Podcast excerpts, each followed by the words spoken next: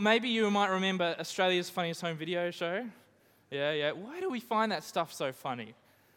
That, I, I personally, that's, that's gold right there, some of that stuff. I don't, I don't know if we laugh at people getting hurt as such. I mean, that's, no one really laughs at someone being in pain, but I think what's really funny is that the person in the video is expecting one thing to happen, in actual fact, something completely different happens. Yeah? And, and they don't they don't can't foresee what's about to happen. I've quite often watching a video we can see what's about to happen, but the person in the video can't, and that's what makes it so funny. Check this one out. Morning, America's number one early morning news. Hmm, and proof this morning that laughter, it really is the best medicine. Just ask this German daredevil. Yeah, the stunt he planned didn't exactly go off without a hitch. So instead of cannonballing through the ice, now the stuntman slammed into a Oh. virtually frozen solid pool. Ouch. Heine first. Wow. Oh, his heels couldn't have felt good either. cool. Apparently, uh, his pain didn't last for too long. Once his friends started cracking up, uh, he joined them. So So he falls through the ice, and then what happens? I guess the idea was that it was thin and he was just gonna It- make the some- idea is that it was a Bad It was gonna one. break, and yeah, no, it was a bad idea. Absolutely. Oh, whoa, ouch. We grimace, and yet we also laugh. I, now, I will say that guy wasn't actually hurt in that. If you watch the extended video, he gets up and he cracks up with the rest of his friends, and uh, we can all laugh at that. But why is that funny? Well, he, he was, for some reason, he was expecting that when he jumped, the ice would break and it'd make a big splash. Whether it was past experience, maybe he'd done this before, and in the, in the last time he did it, the ice broke and it was all good and very funny. So he decided, right, this time it's going to be great. I'm going to set up the video camera this time. And uh, we're so glad he did because it didn't work out the way that he had hoped. You see, we rely on past experiences to kind of inform us of what's going to happen if we do it again. We rely on lots of other things too. For instance, maps. Who here has been lost while traveling? Yeah? Yeah. Yeah. Who here has been lost while traveling even though they had a map with them? Yeah. yeah, I know. So this happened to Chantel and I. We were traveling with some friends who are in this room, but I won't mention any names. Um, we were traveling and uh, we were looking for a hotel late at night. It was a new hotel on a new road with a new off ramp off the highway, none of which were on the map that we had. And so, of course, we were lost. There were tears, and, and it was all good. We did find it in the end. But quite often, even the things that we think are so reliable, like a map, actually fail us, don't they? We rely on a whole heap of things relationships, money, employment, health, all these things that we can rely on, and yet not really one of them is 100% reliable. Not one of them will be perfectly reliable. You know, there was a guy in the Bible called Job, and, and he had heaps of possessions. He was really wealthy, and he lost it all. And, and he's, but he stuck through with God. He held on to God through it all. And in the end, God rewarded him and, and gave him back twice as much as what he had before. But he had a mate called Bildad, and Bildad made this observation. He said, Such is the destiny of all who forget God. So perishes the hope of the godless. What they trust in is fragile. What they rely on is a spider's web. They lean on the web, but it gives way. They cling to it, but it does not hold. He was saying, unless you have God, anything else is kind of like leaning on a spider's web. It's not reliable, it's not going to work out. The only thing that we can put 100% of our trust in without fail is God. Isn't it funny then that the only thing that we can fully rely on is something that we cannot see? We find it easy to trust in things that we can see. We find it very hard to trust in things we cannot see. And yet, what we cannot see is the thing that we need to rely on the most. The New Testament talks about this a fair bit, and, and Paul writes a letter to the church in Corinth. And he says this He says, So we fix our eyes not what on, on what is seen, because what is seen is temporary. No, he said, We fix our eyes on what is unseen, because what is unseen is eternal. What is seen is temporary, and what is unseen is eternal. Now, if you're here today and you're a follower of Jesus, then you trust in something that is unseen. You do. You, you have this level of trust in something that you cannot see in God. If you're here today and you don't follow Jesus, and that's awesome, it's so great to have you. We love having you here. And perhaps this next conversation that we're about to have will simply shed some light on what it is to be a Christian and to be a follower of Jesus and maybe help you grasp what that means. But can I encourage you, if you're in that place today, just keep asking questions. Keep asking questions like, what is faith? What is faith? Well, the writer of the book of Hebrews said this. He said, Now faith is confidence in what we hope for and assurance in what we do not see. Assurance in what we do not see. Tr- faith is trusting and having confidence in something that we do not see. Now, we're in this uh, series called Life, Money, Hope, and um, I was thinking through what this means for this series, and, and I just couldn't think of a better thread that runs through all three of these things than that of faith and trust. You see, I believe that the Bible says that we cannot have true, fully abundant life unless we trust in the unseen. I believe the Bible tells us that we cannot fully use money in the way that it's designed to be used and fully do that in an honoring way unless we trust in the unseen. I believe the Bible tells us that we, we have no hope unless we trust in the unseen. So, this is a big part of this series that we're going through at the moment. Now, before we go any further, I just want to say that I don't consider myself an expert in this at all. I don't walk on water. I'm just, just saying, putting it out there. I just feel like God has put in my heart simply to share with you this morning what He's been teaching me over the last couple of months. And, and hopefully, for some of you, that will resonate and hopefully it'll help. And hopefully, you can come on this journey with me. Well, as I'm thinking through this, a question pops into my mind.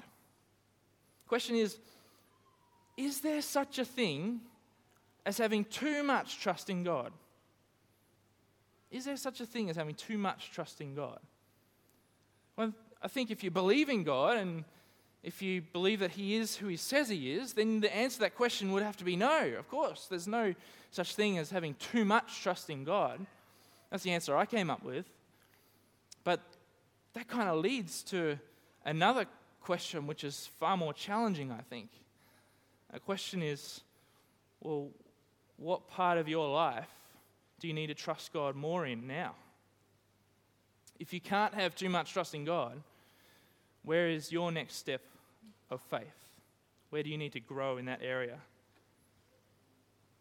And that actually leads to another question, I think, and that is why don't people take another step of faith? What, stops us from trusting in God more? And as I thought about this question, I thought the only, the only conclusion I could come up with, and you might, you might have a different answer, but the only thing I could come up with is that we, we're too fond of the comfort of control. The comfort of control. You see, we trust in things that we can see because at some level we think we have control over them, or at some lot of control. And quite often we do have control over these things, but we like it, don't we? We like being in control. It gives us comfort. It's comfortable to be in control. So, to give that control over to somebody else is a scary thing for us to do. It puts us in a very uncomfortable position, and we don't like being uncomfortable. When we're talking about trusting God, then, I think the questions that come up in our minds are questions like, but what if God asked me to do something that I'm not comfortable doing? Or, or what if God asked me to sacrifice something that I really, really don't want to give up? Or, oh, oh, I would ask God where my next step of faith is, but what if He says it's in my giving? And I'm saving up for this thing that I really want, but, and so I, I, I probably won't ask just in case. These are the questions I think that run through our mind, whether we know it or not, is because we don't like being out of control in any area of our lives. But you know what? The Bible tells us that God knows that we need things. He knows what we need. He knows what we want. He knows us intimately. He knows what our desires and our hopes and our dreams are In a very famous verse. He says, uh, Jesus says that seek first his kingdom, and all these things will be given to you as well. It's a really well known verse, and, and, we use it a lot, and it's um, very appropriate for this conversation. But as I was looking into it, man, I zoomed out of this verse. And I read it as part of the conversation that Jesus was actually having. And it meant so much more. So I'm going to do that with you today. So if you want to turn your Bibles in Matthew chapter 6, we're going to go through it. And um, we're going to see what this verse really, really means for us today. And, um, and uh, you can open it up on your phones, or if you've got a Bible there, or if you're participating online, you can look it up. But you know, Matthew chapter 6 right at the start of this chapter. This is a part of the Sermon on the Mount, a very famous sermon that Jesus taught.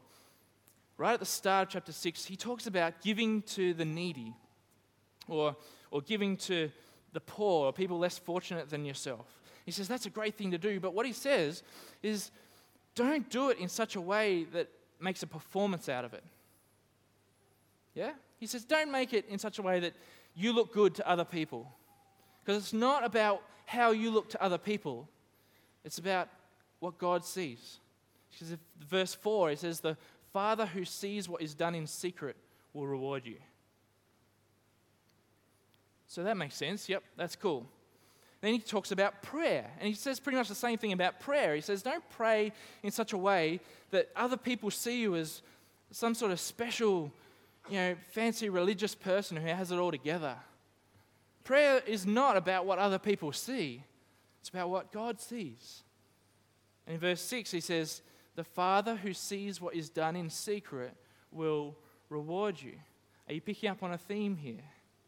Good, good. Because he goes on to talk about fasting, and he says, Don't fast in such a way that you know you screw up your face and you, you pretend or you put on this big act that you're suffering really heaps and you're going through this huge sacrifice and because it's not about what other people see, it's about what God sees.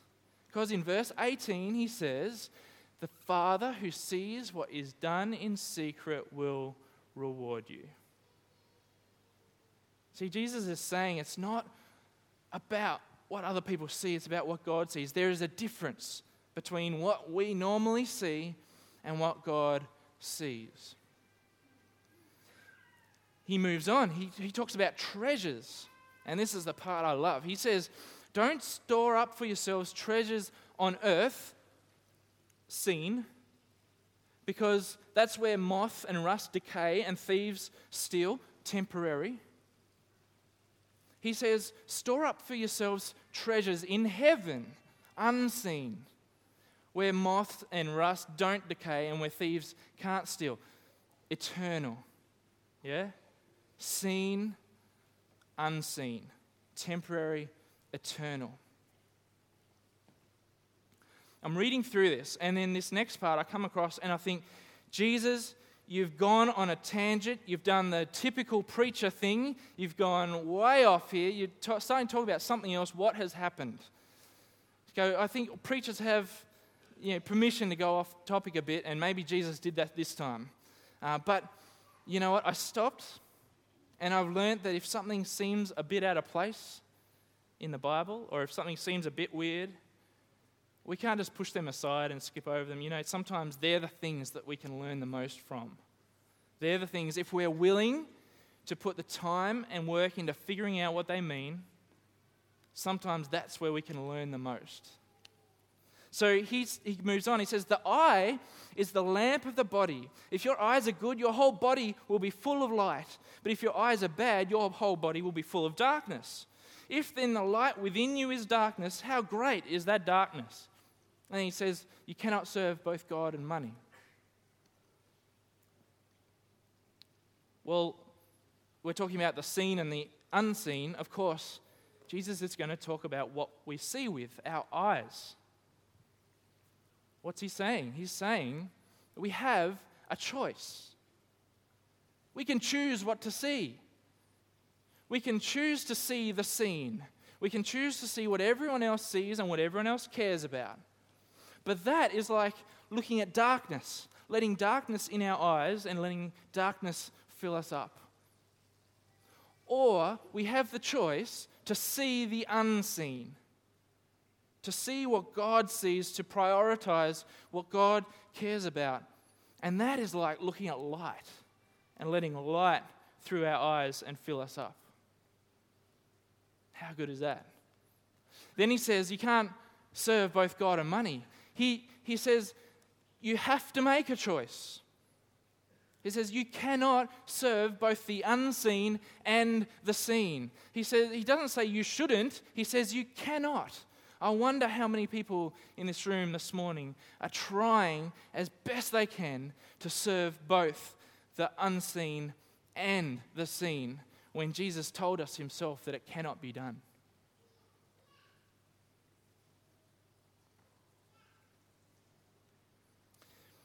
He then moves on. He says, Therefore, in other words, take everything that I've just said into account, and he says, Therefore, don't worry about what you're going to eat and what you're going to drink. He says, Check out that little bird over there. God looks after that little bird. What, how much more would He look after you? He says, Don't worry about what you're going to wear. So Take a look at that beautiful field of flowers. Look at the colors on those things. If God can dress flowers up to be so beautiful, how much more will He dress up us to be beautiful. We don't have to dress up for God.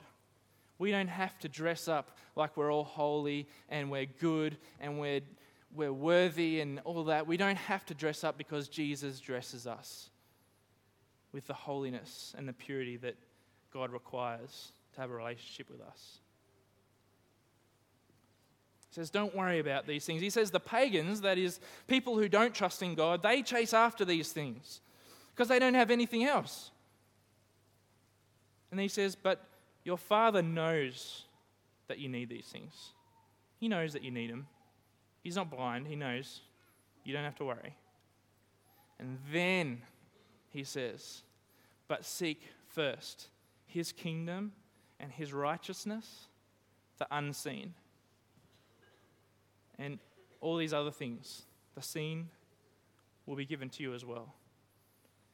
If we prioritize the unseen in our lives, God will take care of the seen.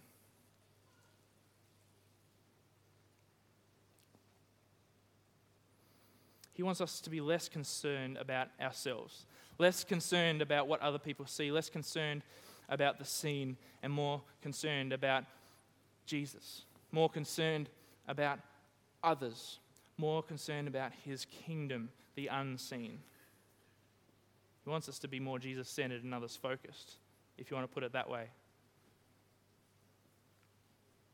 Okay. So we know that jumping off a rock into a pool and, and trusting the unseen is, is a good, good idea. How do we know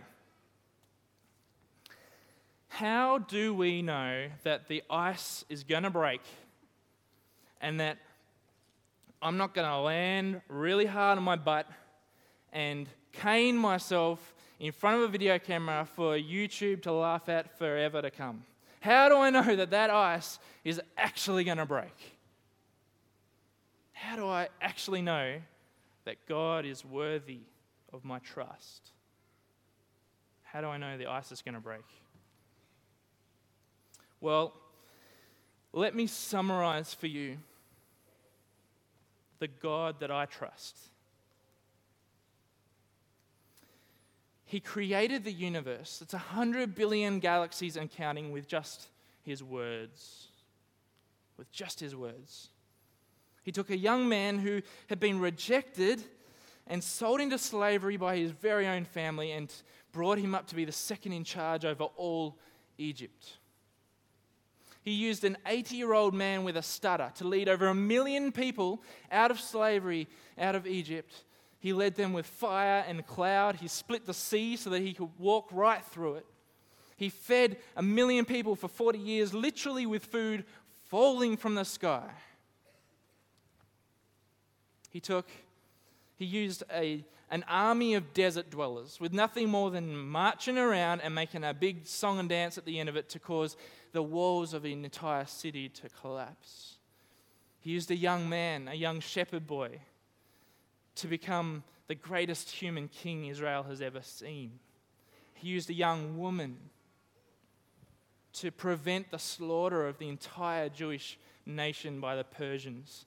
That is the God that I trust. He turned water into wine.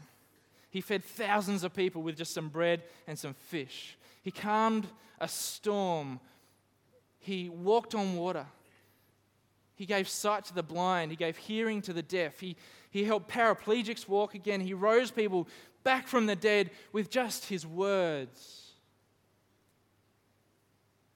In a matter of three years, three years, he trained a group of random nobodies with little education and absolutely no money to help start the process of bringing his kingdom to earth and flip the course of history right on its head.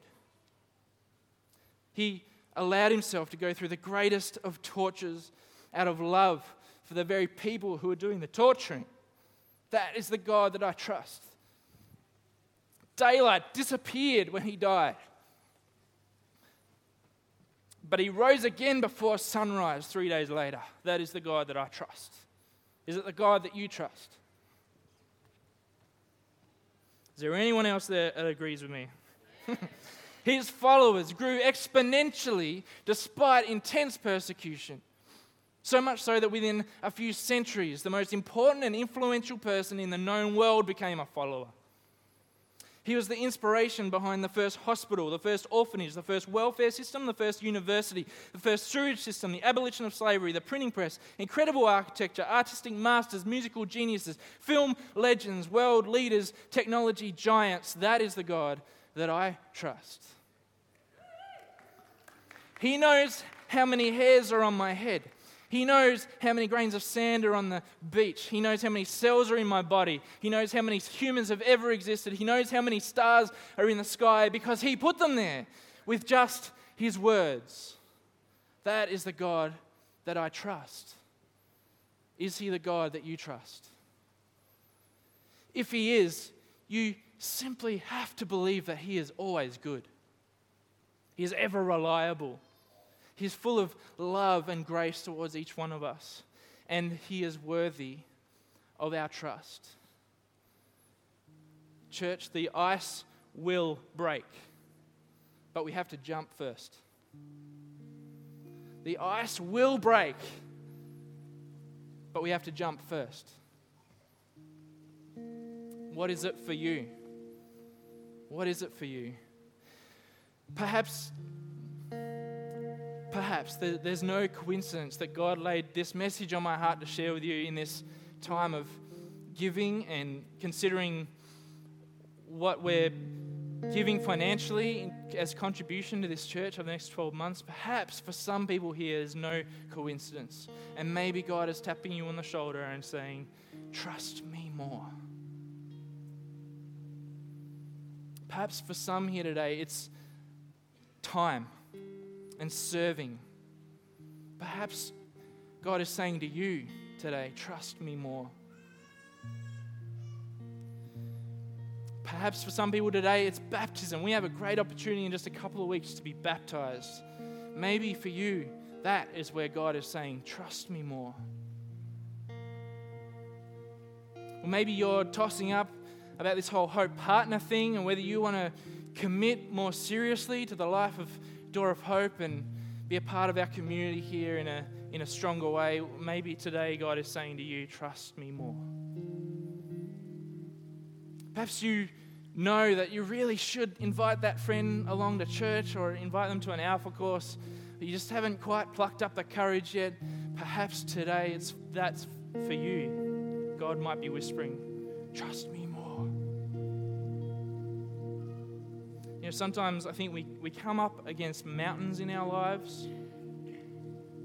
It sometimes it feels like we're standing at the base of Mount Everest and we're looking up and we're just thinking, I have no gear. I have no experience or training. How am I going to get over this? Well, God doesn't actually expect us to climb every mountain.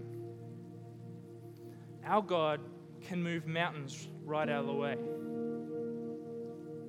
Jesus said this. He said, If you have faith as small as a mustard seed, you can say to this mountain, Move from here to there, and it will be done. Nothing will be impossible for you.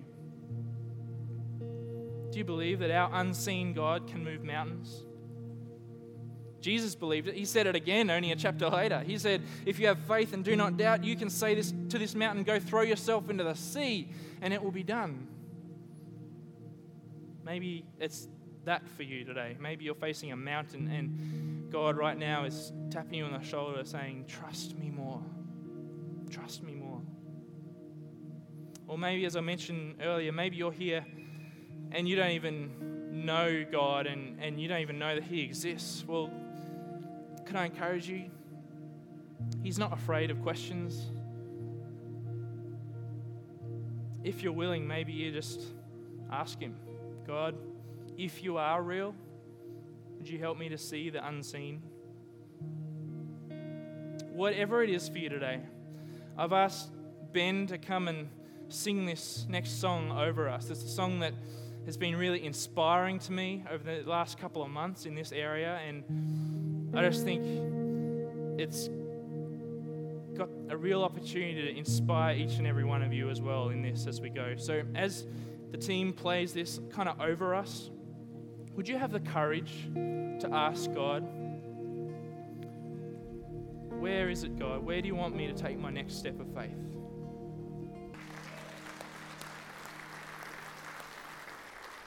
Yeah. What a beautiful song. A beautiful song. Well, I believe that God has spoken to some of you today. Perhaps for some of you, you're still asking questions and maybe there aren't any answers for you yet, and that's, that's fine. I encourage you to keep pressing into God to find out what He has in store for you. But for some others here today, perhaps you have heard God's whisper say, Trust me more in a particular area of your life. Remember, we can never have too much trust in God. It doesn't matter if we're 8 or 88. It doesn't matter if we've been a follower of Jesus for a long, long time or if we don't can't even call ourselves that yet. There's there's no limit to the trust that we can put in our God. The ice will break. You have to jump. So I'm not going to ask you to do anything crazy or scary or uncomfortable right now, but I will ask everyone to stand because we're going to sing a part of this song again together, all together. It's really easy, you can follow along. And perhaps as we're singing this, if you want to just make a commitment to God that in this area of your life you are going to step out in faith now, why don't you hold your hands out in front of you? You're not going to be the only one. I'm going to be doing it. There's going to be people all around. And this is a posture of both release and receiving. It's, it's a posture that says, God, I trust you. I want to hand over control of this area of my life and I receive you. I, I want to take your courage that you put in me and I want to take that, I want to walk in that today. So we're going to sing this now over again. And would you step out in faith with me this morning?